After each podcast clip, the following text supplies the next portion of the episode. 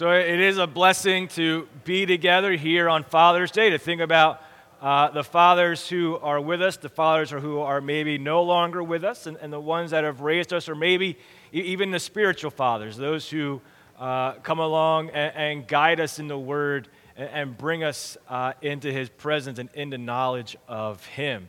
So it's Father's Day, you know, the day when fathers get a break around the house from doing chores, or, or as the wives call it, every day.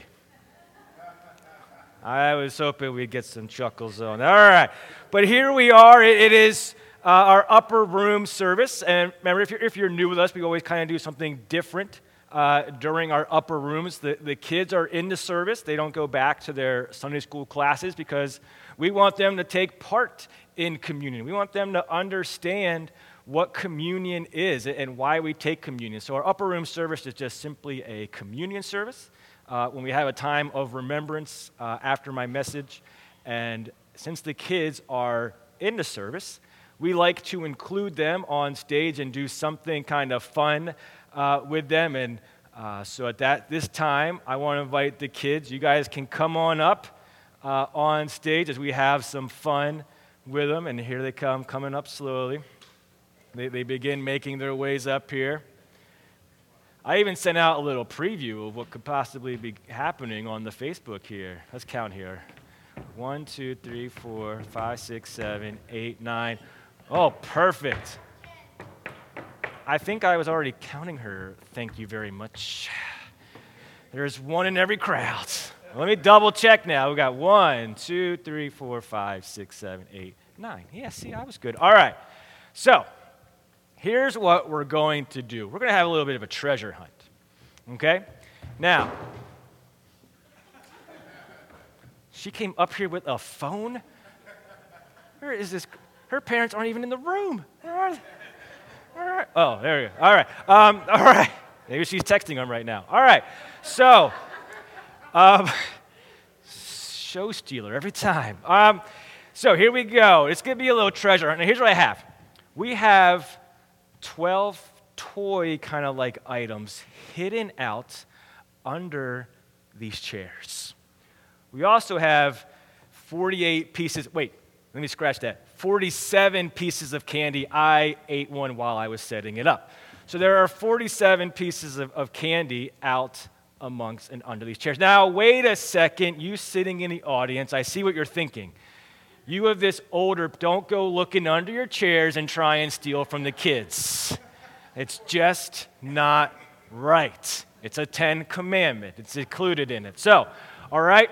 So, your mission, should you choose to accept it, and I hope you do because then I have to go back and get them all and I forget where I put everything, you can go out there, you can get one toy item, and you'll know what a toy item is because it's not candy.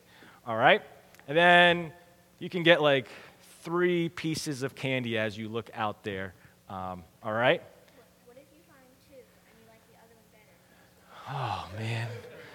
These questions. Okay, if you find something that you don't like and you like something better, you can maybe trade with a friend, or there's some pretty awesome stuff out there. Anyways, there's no fine print on this or anything. Uh, just have some fun, enjoy the treasure hunt, and you guys encourage them uh, as they go out there. You guys ready for this? All right, there are some pretty awesome toys. I'll, I'll just say, you know, there was some stuff I might have wanted to even hold on to. All right, are you ready? Set, go. Oh, yeah, careful.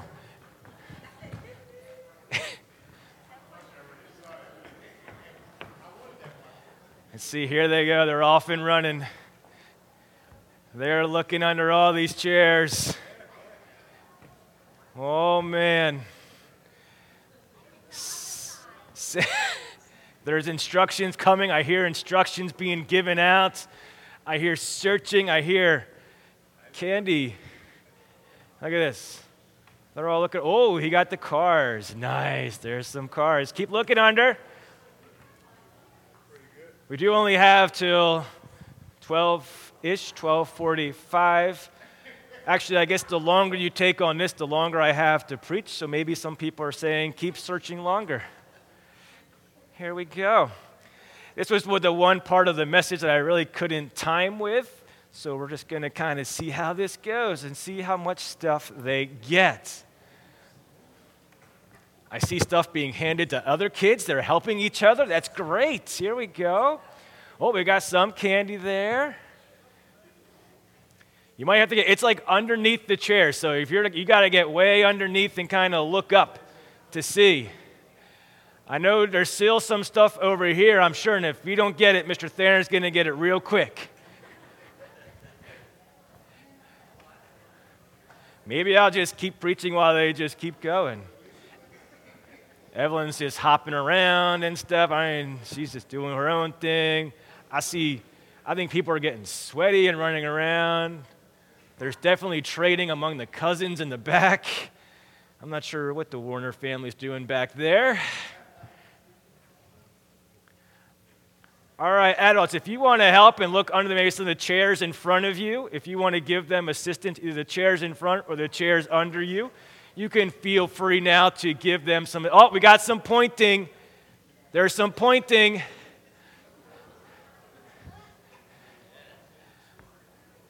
Don't strain your backs as you bend over there. They're way under there. Give you guys a few more minutes here. A few more minutes. Yeah, there's some over on this side, some over here, definitely some over here. I'll say this is one of those ideas that I started on Friday. And by the end of taping stuff under the chairs, I was realizing how ridiculous of an idea this was. As stuff continued to fall off, and there's actually one, if someone didn't get it, there was actually a tape that had two pieces of candy on it. That was probably the last one because I was like, I'm done. I'm not doing this. All right, two more minutes. Two more minutes, and then what you get is what you get, and then after church, we'll all just be looking still under we might find candy next year still under there. It's still good. There's no worries about that. I don't think candy goes bad or anything. All right, one more minute. Oh, that's true. One more minute. I know all you adults are, are waiting very patiently for the message, and I know at the end, maybe when you go get your communion cup, we'll talk about that. You can check under those seats and see if anything extra is still under there. All right, 30 seconds. And then if you're done, you can come back on stage. If you're done, come back on stage. 15 seconds. Come back on stage when you're done. 10 seconds. Ooh, he's going, yeah, there you go. Handfuls. You got four. All right. Oh, you cleaned up house. All right. And you guys have my permission to eat all this candy today. She already ate, well, I already ate one too. That was on Friday. All right. So, where's your, did you get anything? Oh, yeah, you got the cars. Yeah. You got the toys, see? All right. Oh, and there we go, the glitter putty. All right. So, how did you guys how did you guys feel as you were looking for stuff that was lost? And then when you found something, how fun was it? Felt like you had rug burn? Okay, there is, yes, there's a little bit of rug burn that can occur on this.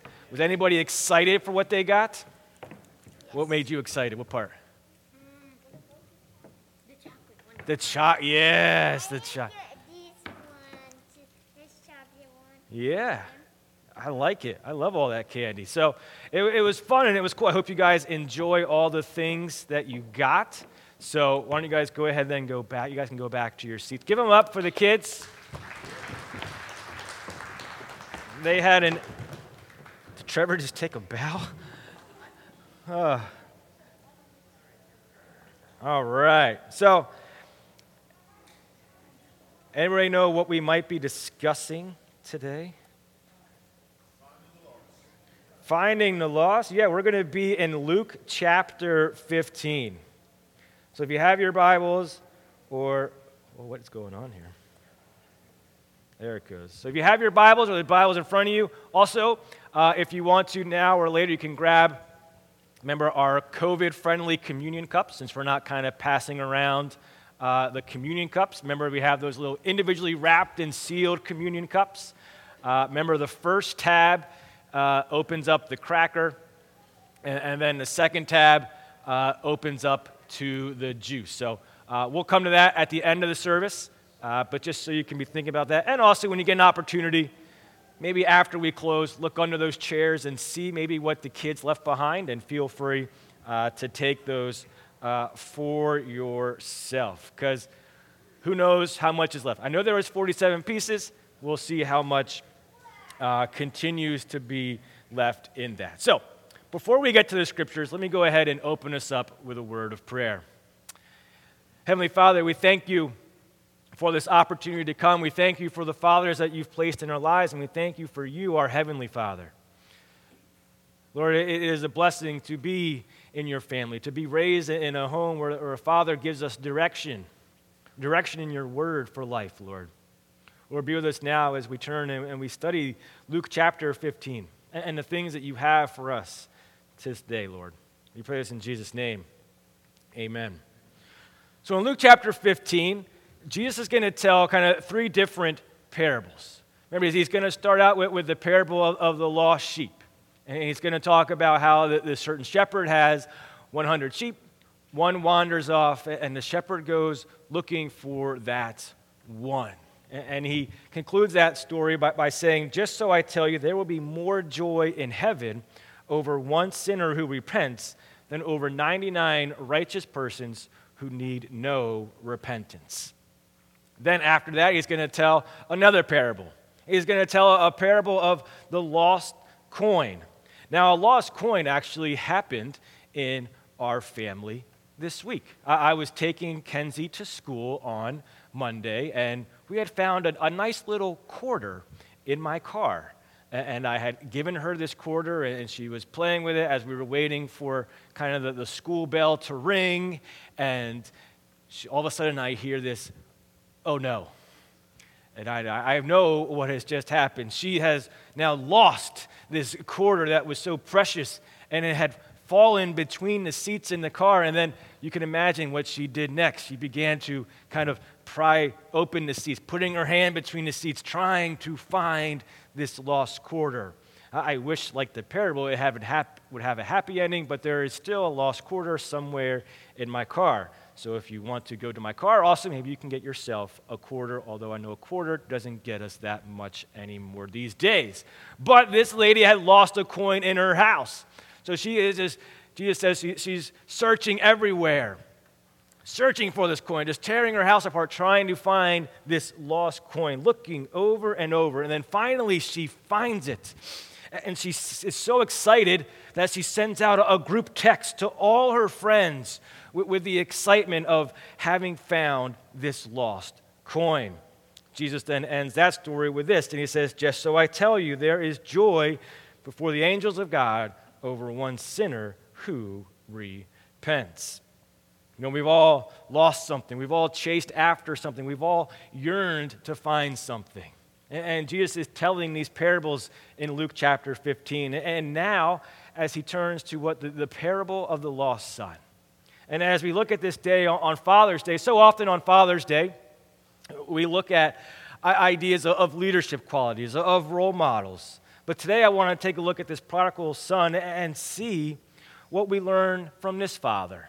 From, from a father who has his son run away from him, a, a father who continually seeks for his son, and then a father who gives generously back to his son. So uh, we're going to be in Luke chapter 15, but I'm not going to read uh, the whole section. We're going to kind of just talk through uh, what is happening here in this story. So, um, much like the world today, the younger son is often, you know, not so nice. Mark says, What? I'm just kidding. When your younger brother is in the audience, you can kind of pick on it because we got the older and younger in the room. But this younger son comes to his father and he asks him for his share of the inheritance. Now, if you're familiar with this story, you know kind of the, the, the classic background is that he's kind of just wishing his father was dead. He wants his inheritance now. And as we see, as you understand, he was entitled to a third of the family's inheritance. The older son was entitled to two thirds of the family's inheritance. Uh, maybe we should continue that uh, today and this now. Um, but he's saying here, he's asking for this inheritance from his father. And how many times, as father, are, are, we hurt by the words of our children? This must have been something that he wasn't looking forward to. He can't, maybe couldn't even believe that he would come and ask for this inheritance. So he gets his inheritance, he packs up his stuff, he has all this money, and he goes off to Las Vegas.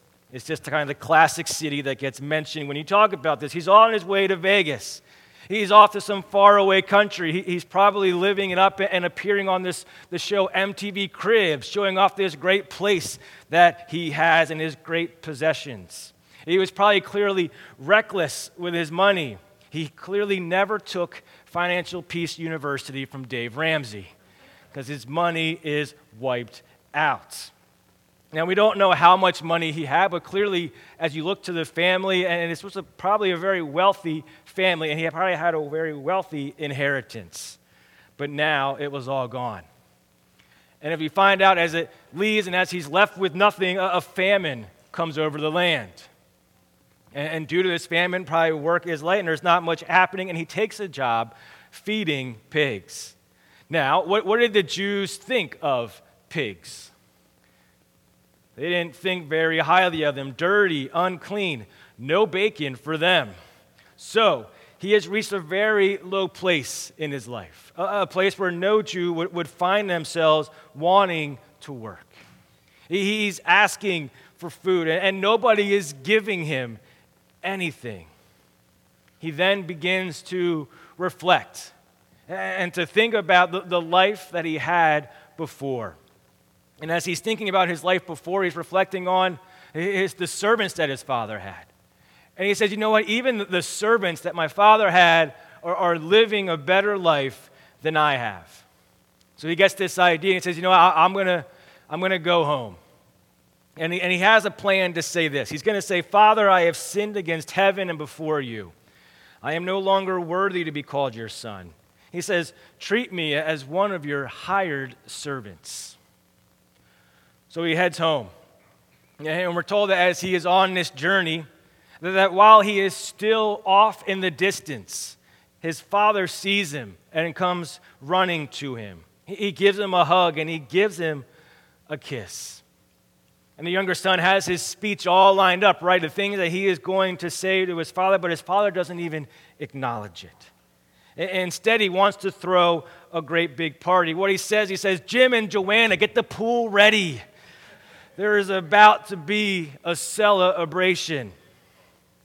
Now, the older son, much to my dislike, gets a very bad reputation in this story. It's not the greatest moment. He's a little upset with all this. He says, he says I've always been here for you. He talks about his younger brother who's wasted his life and lived off on wild living. And then the father says, Son, you were always with me. And all that is mine is yours. It is filling to celebrate and be glad. For this brother was dead and is alive. He was lost, and now he's found. So, as we reflect on, on this story, as we reflect on these things of, of a Father's Day, one of the first things that we see is a father who gives his inheritance. Now, as I was preparing for this throughout the week, I, a question kept going through my mind. And I was thinking, why would he give it? Did, did he have to give this inheritance to his son? So I was kind of searching the commentaries, and, and there's a lot of, especially within the, the outside of the Jewish culture, there was kind of some laws that said, look, if this is asked for, you need to give it. And so there's not really within the Jewish tradition, but many commentators think that it might have been a selection where, yeah, that because of the cultures around it, it was a normal thing that if it's asked for, you give it. So maybe this thing was a considered that he had no choice. I, always looked at it as maybe he had a choice, and it was kind of hard for him to maybe part with this, but he would see, and maybe he would know that what his son was about to do was to leave them but his father gave him this inheritance. And as many of the fathers in this room, you know, we try our best to raise our kids in the best way we can. We want to raise them in the Lord. We want to care for them and follow God completely. But you know, sometimes it doesn't go the way we envision it.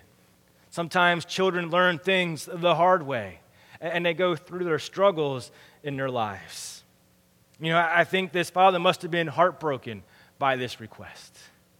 Just to see his son take his money and just go off in a foreign country. I think this is such an interesting passage to study on Father's Day because if the story were to end here, you would think this isn't much of a story. A son who has just wandered off. But I think the next thing we see in the importance of this is that as the son leaves and he leaves his father, we see a son who becomes lost without his father. In verse 13, we see where this comes from the prodigal son living a, a life of recklessness, of extravagance, of, of spending wastefully.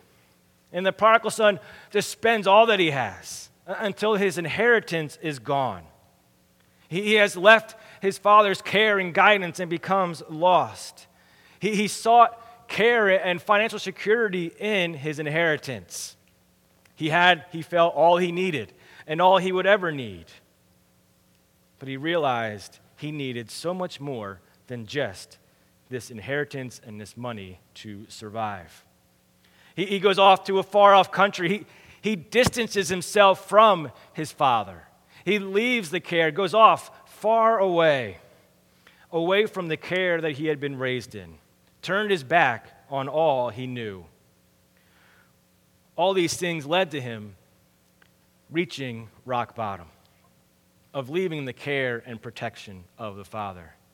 You see, as we think about how this story parallels to our lives and our relationship to our Heavenly Father, it's so often that we choose to, to leave a life and live a life of sin, of pursuing the, the lusts that enter our lives, and clinging to the sin that so easily entangles us. And in Isaiah 52 9, he says, Your iniquities have separated you from God, and your sins have hidden his face from you so that he will not hear you.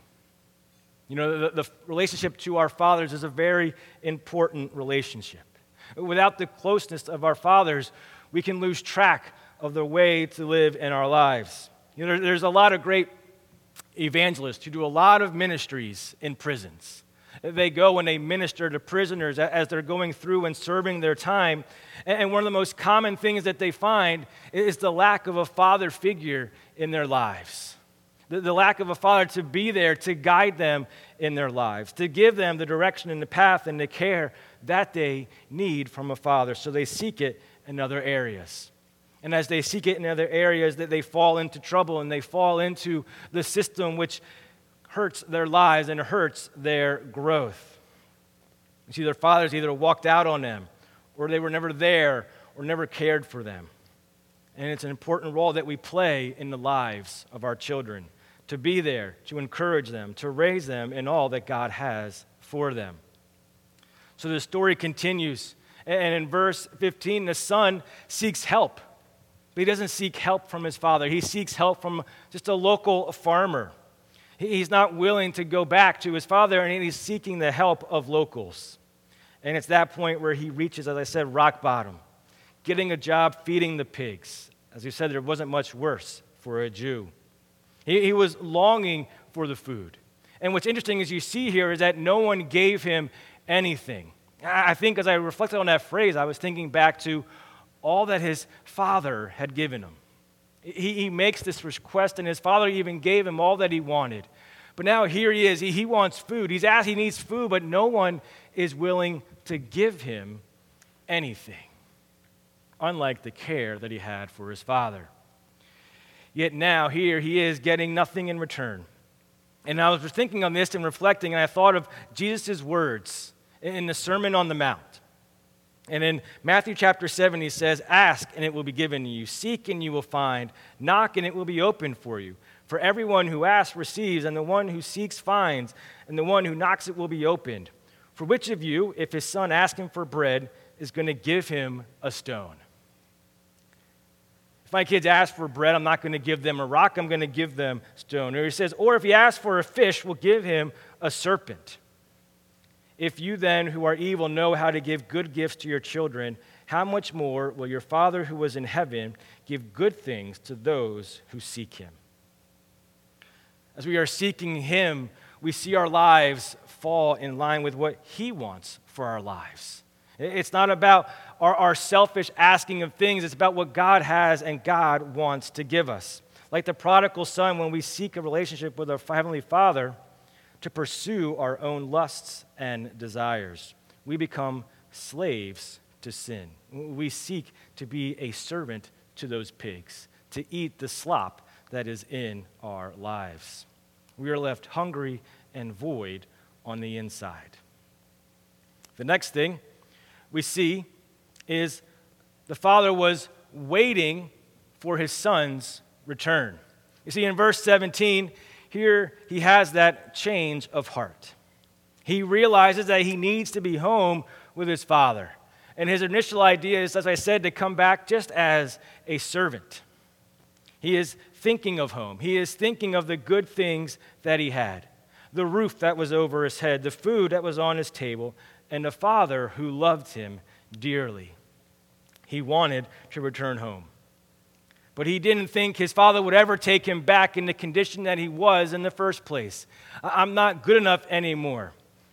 After what I've done, my father would never take me back. I will be then a servant to him. I, will serve him all the days of my life to make up for what I've done. And we see that he says that his very words I am no longer worthy to be called your son. See, there, there is a story of a, of a teenage girl who would run away from home. She got into an argument with her parents and she just got up and left.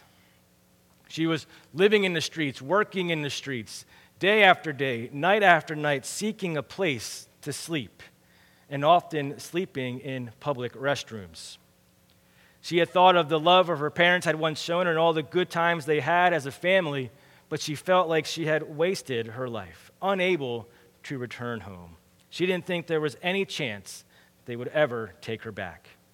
One night, as she was walking the streets, she walked into a public restroom and she saw a picture of herself hanging on the wall. And it had a, a note written under the picture, and it said, No matter where you are, no matter what you've done, we will always love you. And it was in that moment that tears began to come down her face, and she realized all that she had done in her life. But they weren't just tears of sadness, they were tears of joy. Knowing that her parents, in spite of everything she had done, still cared for her. That there was the same love that they had always had for her. And in that moment, she got a little glimpse of not just her parents' love, but of the love of the Heavenly Father has for us. You see, the Father in this parable demonstrates that very kind of love to his Son as well. And we see that in verse 20, where he was still in a great distance, and what that tells us is, is that this Father was looking daily for his Son. It was every day as he got up to a certain part of the day, maybe when he first woke up, maybe even at lunchtime, every time he was looking out, looking on the path leading to this house, saying, Maybe this is the day that my son will come home. Pleading with him, thinking, praying for him possibly, and thinking, This is it. This will be the day. He had never given up hope that he would see his son again, that his son would return home. See, a father's love is one that never gives up on his children. It, it might have taken a while for the son to come to his senses to realize what he had run away from at the home. But there is a father who was always there, waiting with open arms, waiting and watching for his son to come home. Even though the, the Father loves us and, and He cares for us, there, there is still this sign, this need of repentance. And, and that's what He's kind of working up in His story, right? He, he's apologizing and saying, Look, I, I'm sorry for all the wrongs that I have done. And as we think about our relationship to our Heavenly Father, there is a call to repentance as well. And in Romans chapter 10, verses 9 and 10, it says, If you confess with your mouth that Jesus is Lord and believe in your heart that God has raised him from the dead, you will be saved. We know that as we live our lives, we stumble and fall. We've been t- we were talking about that actually in the, the 9 a.m. class as we're going through the book of 1 Peter. In this section of this chapter we're studying, it, it talked about the conduct in which we, we live our lives. To live our lives in, in a way that brings glory to God, and, and how often we fall short of that standard. And when we do, we come before Him with repentance, apologizing for the sins that we commit in our lives. The next thing we see is a generous father. See, as his son is coming home, we see a father who's not willing to hang these things over his head, not willing to bring up his past mistakes, but a father who is willing to restore his relationship. And it must have been the shock of the life for this son. A party is thrown. When he is a great way off, his father runs to him, hugs him, kisses him. He almost doesn't even listen to the son's apology. As he's trying to lay out his apology, the son, the father just continues on and says, Get all these things, get everything for him. My son is back. And what we see in each of the things he mentions is how the father restores his relationship. He gives them a kiss, saying, You are part of the family. He gives them a, a ring probably uh, maybe a family ring, and saying, You are restored to this family. He, he gives him a robe covering him in his lives. He gives him even pairs of shoes. You see, servants wouldn't have worn shoes. He gives him shoes to say, You are my son. You are not a servant in this house. And then he throws a great party to be back in fellowship, back into this community. See, as I was reflecting on those and, and thinking of all that the Father did for him, it, it brought to me to Ephesians 2. Ephesians 2, chapter, verses 1 through 10, where he says this He says, And you were dead in your trespasses and sins in which you once walked, following the course of this world, following the prince and the power of this air, the spirit that is now at work in the sons of disobedience, among you whom you once lived in the passions for your flesh, carrying out the desires of your body. This is the life lived in the prodigal son. Then he goes on and says, But God, being rich in mercy, because of the great love which he has for us, even when we were dead in our trespasses, made us alive together with Christ. By grace you have been saved and raised up with him in the heavenly places with Jesus Christ. It says you were, you were dead, you, you were lost, you were a prodigal. But Christ, but God brought his son and died for you. See, the lost son, he, he brought shame upon the family. And if you read, remember our Bible reading, if you were reading through Deuteronomy, you know that part you kind of sleep through as you're turning the pages. Deuteronomy, as you're going through there, it says, look, this son deserved to die because of the choices he made. That, that he deserved to die for leaving and abandoning his family and wasting his inheritance. His punishment should have been to be stoned. But instead of that is he gets new life. And what a picture it is for Jesus on the cross. Jesus going to the cross and taking the punishment that we deserve for our sins. So he returns not as a lost son, he returns as a restored member of the family. And what's interesting as you look at this, you realize that everything the younger son wanted, he had in his house. He went off searching for all these, these riches and these joys and these greatness. But when he comes home, he finds a roof over his head. He finds clothing, jewelry, friends, joyful celebrations, and the assurance of a future. He had all he needed already at home.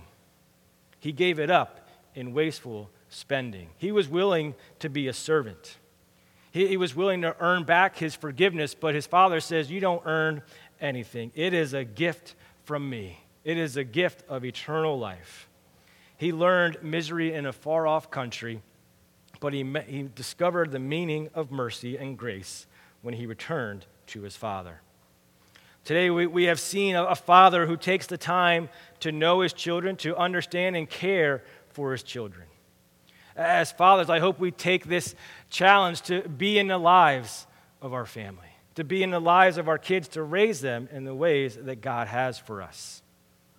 Keep in mind, however, that the father knew that his son would return to him one day. He was waiting and watching for his son.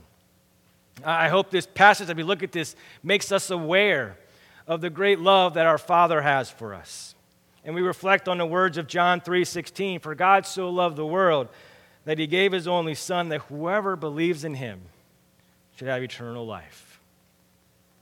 You see, the beginning of Luke chapter 14 points out that the scribes and the Pharisees were complaining to Jesus.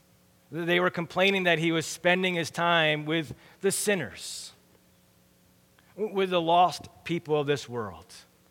And he tells these parables to say, It is the lost that I came for, to find those who are hurting, to find those that are broken, and restore them into fellowship with the Father. In the same way, we as fathers care for our families. See, it's the gospel message that we are sinners, unable to save ourselves. Jesus comes as a man into this world to live a perfect life that we cannot, to restore a relationship that was broken because of sin. And it is that that we remember today with a time of communion. That he died and that he rose again from the dead. And that all we need to do is repent and believe. And if you haven't repented of your sins, if you haven't turned to Christ, today is the day to begin your new life in Christ. Don't leave here today without reflecting on the love that your Heavenly Father has for you. And now I ask, as we prepare for a time of communion, that we reflect on our lives. You, you see, Paul, in, his letter, as he's writing the First Corinthians, he, he tells them to reflect, to, to think over their lives and think about where they have fallen short and confess any sins that they have, to confess where they have fallen short. I ask now that we would take a few moments in silence and pray as we prepare our hearts for a time of communion. Pray to yourself and pray to your Heavenly Father. I invite the worship team to come up as we get ready uh, for one more song as we close. But I want us to reflect on this story, to, to think about the things of this, the, the prodigal son. To, to see a father who gave everything to his son, only to have his son turn his back and to leave. Uh, but then we see a, a, father who, who waited for his son to return, who knew his son would return, for a son who realized all he had in his father, the love that his father expressed toward him. And then we see a father who restores his son and, gives back everything he ever had. Fatherhood can be challenging, it can have its ups and downs. We can have children in all stages of life, but God calls us to be faithful in the way that He is faithful, to honor Him in all that we do. We pray for our children. We pray that our children would come to the knowledge and the saving faith of Jesus Christ. And what an example it is to have not only this Father, but our Heavenly Father as an example. Let's pray. Heavenly Father, thank you for the fathers that you've placed into our lives. Thank you for the love and the care that they show to us. Thank you for the example that they set before us, but most of all, thank you for our Heavenly Father, who showed us his great love by sending us his Son, that he would die on the cross for our sins, Lord. Lord, we thank you for this. We thank you for our fathers. And we pray this in Jesus' name. Amen.